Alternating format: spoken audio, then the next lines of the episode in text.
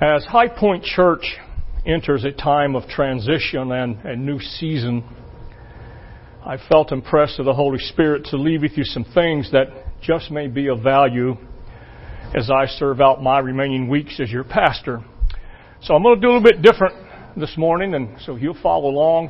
And uh, I invite your attention to Job chapter 10 and verse 8. Exciting things in the future for High Point Church. Don't get all depressed and get the blahs or anything like that. I'm going to enter a new season. Amen. Amen. I've been doing this a long time. I just figured a while ago, 44 years. I took my first pastor to 1974 at the ripe young age of 24 years old and not stopped since. So, God is good. All the time.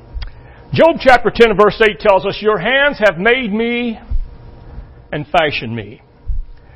Then Isaiah chapter 43 verse 21, the Lord speaking through the prophet, This people I have formed for myself, they shall declare my praise. Everyone said amen. Let's bow our heads together. Lord, we thank you again for this day as we come to the time, the ministry of your word. Pray that you will just bless this vessel. Help me to speak as your mouthpiece and your instrument today. Lord, that we might leave here today challenged, uplifted, and encouraged by your word. It's in Jesus' name. And everyone said amen. You and I were created to serve God. God has formed every creature on this earth with a special area of expertise. Did you know that? Every creature. For example, some, some animals run, some hop, some swim, some burrow, and some fly. They all have a purpose. Each and every one of these creatures has a particular role to fulfill based on the way they were shaped and created by Almighty God. The same is true with us humans. Each and every one of us was uniquely designed or created, if you will, to do certain things. And you can say amen. Before architects design any new building, they first ask, what will be its purpose? How will it be used? You see, the intended function always determines the form and the size of the building. And before God created you and I, He decided what role He wanted us to fulfill in life and here on this earth. God planned exactly how He wanted us to serve Him. And then He shaped us for those tasks. You are the way you are for a specific ministry. Please understand this does not negate the fact that we are an ongoing work in progress through the power of the Holy Spirit, and that will be until the day we die. We'll be an ongoing work. While we are being transformed into the image of Jesus Christ, we are being created and designed to fulfill specific ministries. In other words, we are being gifted by Jesus Christ in certain areas for specific ministries. In fact, Paul made this declaration regarding Christ's work in each of us, and he said this in Ephesians chapter 2 and verse 10, which is so applicable, for, for we are his workmanship created in Christ Jesus for good works which God prepared beforehand that we should walk in them. I think it's interesting to note our English word poem comes from the Greek word translated workmanship. Yeah. We are God's handcrafted work of art. You're not an assembly line product. Nor are you mass produced without any thought. We are a hands-on, custom designed, one of a kind, original masterpiece. Amen. In fact, my lovely wife occasionally reminds me by saying I was born an original and I refuse to die a copy. God deliberately formed and shaped us to serve Him in a way that makes our ministry unique. Amen. God has carefully mixed the DNA cocktail, if you will, that created you. You are not an accident.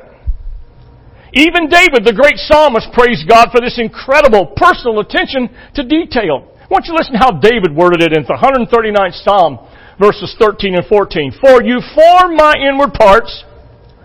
You covered me in my mother's womb. I will praise you for I am fearfully and wonderfully made. Marvelous are your works and that my soul knows very well. Amen. As Ethel Waters once said, and I quote, God doesn't make junk. End quote. God doesn't make junk. Not only did God shape you before your birth, He planned every day of your life to support His shaping process. The psalmist continues with this thought in verse 15 and 16 My frame was not hidden from you when I was made in secret and skillfully wrought in the lowest parts of the earth. Your eyes saw my substance being yet unformed. Don't miss that phrase. Your eyes saw my substance be, being yet unformed, and in your book they are they all were written, the days fashioned for me, when as yet there was none of them. I'm gonna give you a minute to look at that verse. Amen. And in your book there were all they all were written, the days fashioned for me, when as yet there were none of them. This means that nothing that happens in your life is insignificant. God uses all of it.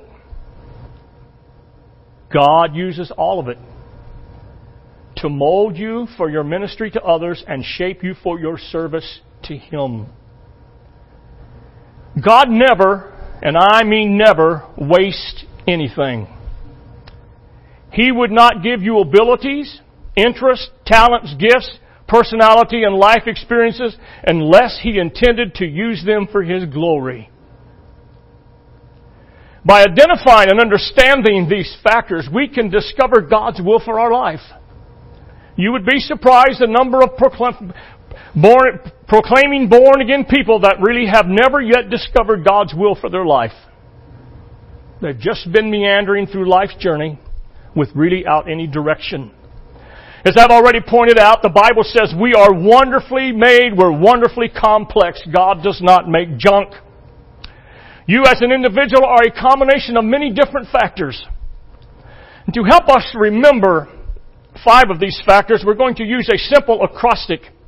An acrostic being a series of written lines or verses in which the first, last, or other particular letters form a word or phrase. The acrostic that we are going to use in this occasion is shape, which most of us are out of shape. S H A P E. In today's sermon, I want to look at five factors that are, and following that, we're going to explain how to discover or use our shape that God has designed us for. Whenever God gives us an assignment or He gives us a calling, He always equips us with what we need to accomplish that calling. Amen. This combination of capabilities we will call your shape. First, on today, for today, we're going to focus on, we're going to focus in on spiritual gifts and heart. There's five of them. Spiritual gifts, heart, abilities, personality, and experience. But for today, because of the constraints of time, we're going to focus on spiritual gifts and heart. As we've already discussed previously, God gives every believer spiritual gifts to be used in ministry. As you well know, these are special God empowered abilities for serving Him that are given only to born again believers. In fact, Paul made it abundantly clear without the Spirit, we won't have those gifts. Here's what Paul said about it in 1 Corinthians chapter 2 verse 14. He said, But the natural man does not receive the things of the Spirit of God. For they are foolishness to him, nor can he know them because they are spiritually discerned. So we cannot earn our spiritual gifts, nor do we deserve them, and that's why they are called gifts. If you will, they are expressions of God's grace to you and I. I invite your attention to the Word of God where Paul declares in Ephesians chapter 4 and verse 7, But to each one of us grace was given according to the measure of Christ's gift. Neither do we get to choose which gifts we like to have and which ones we don't like to have. God determines that. We do not. I know there's folks that try, but we still don't. Paul explained it this way in 1 Corinthians chapter 12 and verse 11, very familiar, but one and of the same Spirit works all of these, distributing to each one individually as He wills. You see, God loves variety, and He wants you to be special. Look at, just turn and look at somebody around you close. First person your eyes touch and tell them, I'm special. You are. I don't say that to be facetious.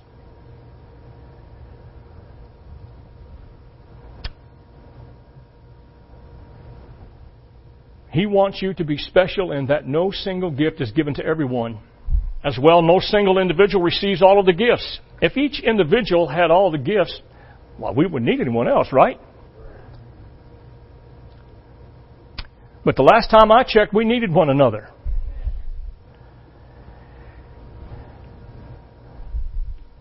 And that would defeat God's purpose.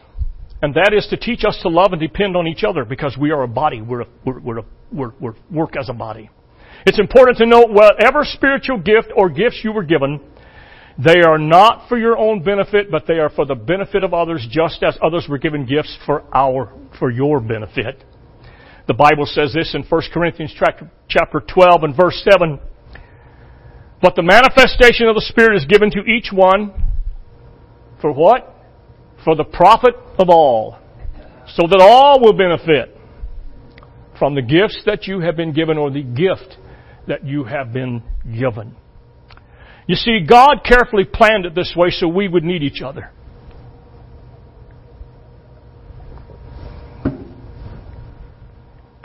When we use our gifts together as a body, we all benefit. Let me use this analogy. Maybe this will help. If others among us don't use their gifts, you get cheated. And if you don't use your gifts, then others get cheated. This is one of the reasons why Paul instructed individuals in the church to discover and develop our spiritual gifts. So my question to you today would be, have you taken the time to discover your spiritual gifts and the specialty that God has designed you for?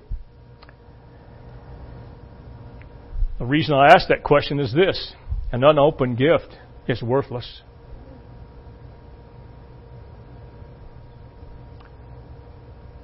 My wife and I had bought our grandchildren and great grandchildren that live in North Carolina Christmas gifts this past year. And because the kids couldn't get home, they sit in our living room, all stacked up, nice and wrapped up, nice and pretty, till I went to North Carolina a couple weeks ago. All the time those gifts sat there from December till now, they were virtually worthless until those grandbabies got a hold of them. When the grandbabies opened the gifts before the before the tires ever got cool on my truck, my granddaughter was sending me pictures of them babies playing with those toys and the gifts that we'd gotten them. So if you keep your gift all wrapped up, shame on you. Whether we forget these basic truths about gifts, it always causes trouble in the church. Two very common problems are gift envy and gift pro- projection. The first of these two occur when we compare our gifts with others. And then we feel dissatisfied with what God gave us and we become resentful or jealous of how God uses others. The second problem happens when we expect everyone else to have our gifts do what we're called to do and feel as passionate about it as we do. Here's what the Word of God says about it in 1 Corinthians chapter 12 verses 4 through 6. There are diversities of gifts, but the same Spirit. There are differences of ministries, but the same Lord. And there are diversities of activities, but it is the same God who works all in all. I must admit, oftentimes spiritual gifts are overemphasized to the neglect of other factors that God uses to shape us for His service. Our gifts reveal one key to discovering God's will for our ministry. But let us not forget, our spiritual gifts are not the total picture God has shaped us for, shaped us in four other ways as well. Hang on a minute, I'm checking to see if my battery's going dead. No.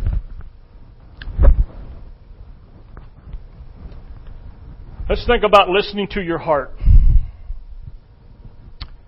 The Bible uses the term heart to describe the bundle of desires, hopes, interests, ambitions, dreams, and affections that we have. It's not talking, when the Bible talks about the heart, it's not talking about this organ in the middle of our chest that supplies blood flow to our body. It's talking about our desires, our hopes, our soul, who we are, what we are. Our heart represents the source of all of our motivations, what we love to do and what we care about most. We today still use the word in this fashion when we say things like, I love you with all my heart. The wise man Solomon made this observation in Proverbs 27 and 19 as water reflects the face, so a man's heart reflects the man.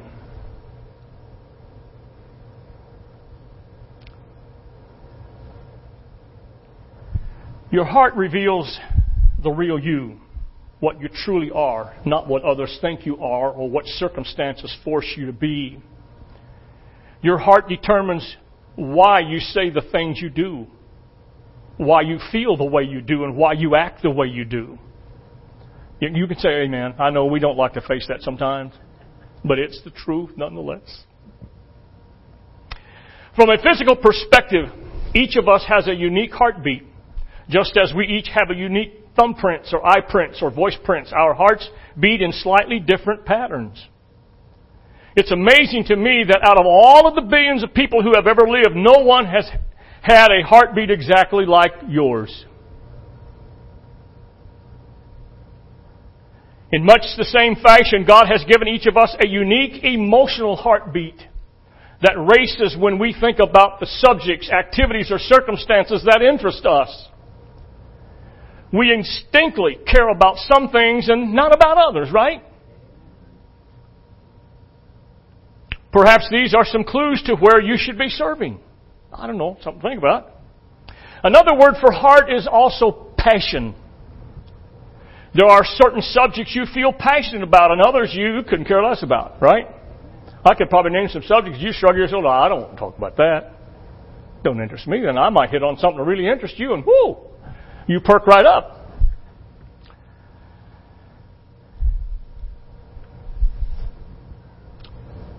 Some capture your, some experiences turn you on and capture your attention while others turn you off and bore you to tears.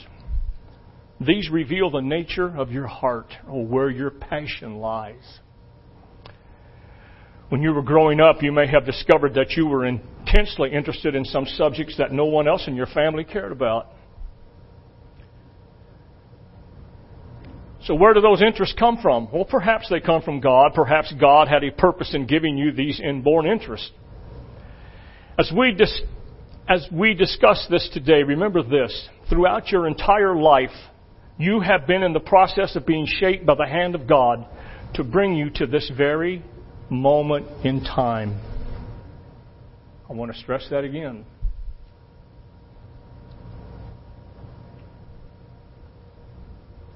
Throughout your entire life, you have been in the process of being shaped by the hand of God to bring you to this very moment in time.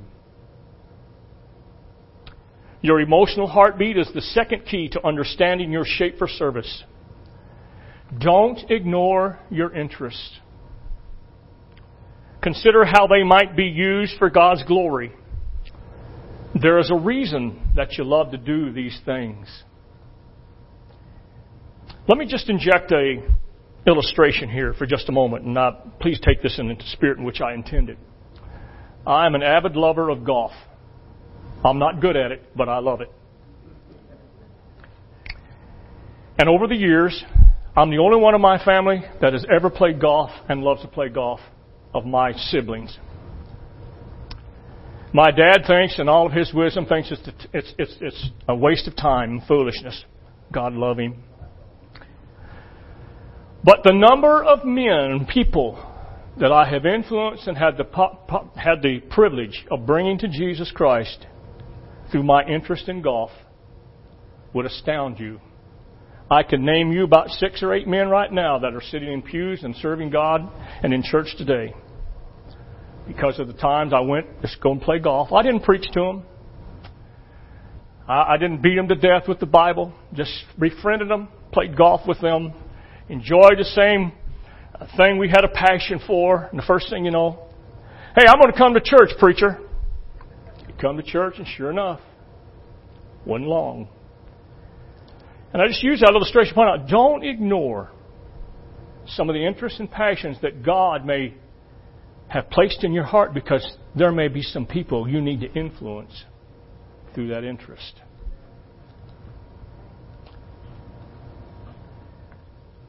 I know back in the day there were preachers that preached me into hell because I played golf, but God love them.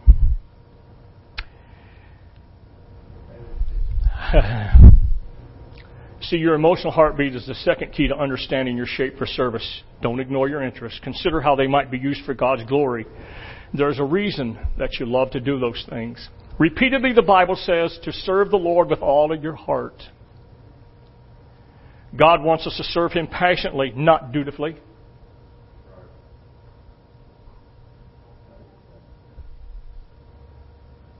He wants us to serve Him passionately, not dutifully. People rarely excel at tasks they don't enjoy doing or feel passionately about. God wants you to use your natural interests to serve Him and others. You have walked the road you have walked. You have journeyed the journey you have come for God's glory and for His purpose. Somewhere, somehow, some way, you can and will affect and influence those who you interact with. God wants you to use your natural interest to serve Him and others. Listening for inner promptings can point to the ministry God intends for you to have. The question is then, how do we know we are serving God from our heart? The first telltale sign is enthusiasm. Dutiful service rarely produces enthusiasm, but passionate service does. When we are doing what we are love to do, no one has to motivate us or challenge us to check up on us. We will do what we're doing for the sheer enjoyment. I have always loved to preach, and I've always had a passion to teach. I made it a point in my studies and in my learning to watch, to listen to everyone I could, good, bad, or indifferent, and take the things that I learned that was good and apply them to ministry. I've listened to preachers that just had me up on the edge of my seat and spellbound. And I've listened to others that I wish they'd sit down and let me get up. And I don't say, I don't say that to be arrogant. It just, and I've listened to a few of those preachers over the years that tell me, you know, they don't, they don't use notes. They just get up and open their mouth and whatever God gives them. That scares me. But the passion and the heartbeat was there, and it must be with every area of ministry and with every gift that God has instilled within us. We don't need rewards or applause or payment because we love serving in this way. The opposite is also true. When we don't have a heart for what we're doing, we're easily discouraged. The second characteristic of serving God from the heart is effectiveness. Whenever we do what God has wired us to, to love to do, we get good at what we're doing. Passion drives perfection. Did you know that? Passion drive. If we don't care about a task, it is unlikely that we will, we will excel in it. Amen? I don't like dust in the house. And I'm not good at it. You come to my house, you know that. When my wife gets home, she'll remind me, you know, you did good everything else, but you did not do any dusting while I was gone. You're right, honey, I didn't. But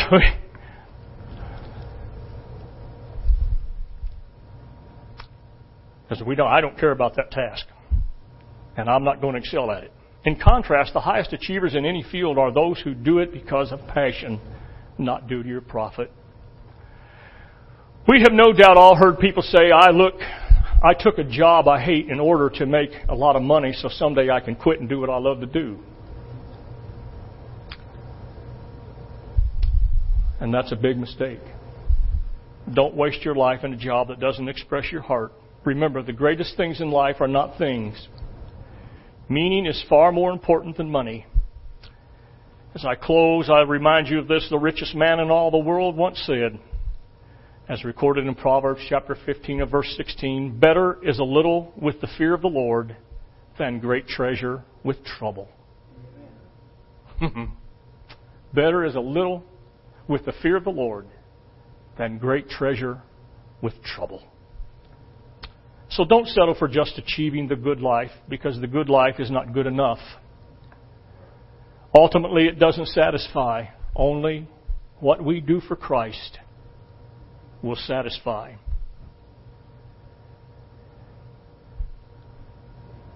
In the past, since December of 2014, I have buried five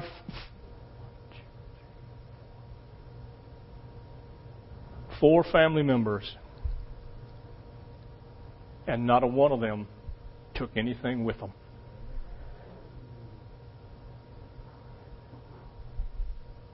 But what we do for Christ is all that will go with us. We can have a lot to live on and still have nothing to live for. Aim instead for a better life, serving God in a way that expresses your heart expresses your passion.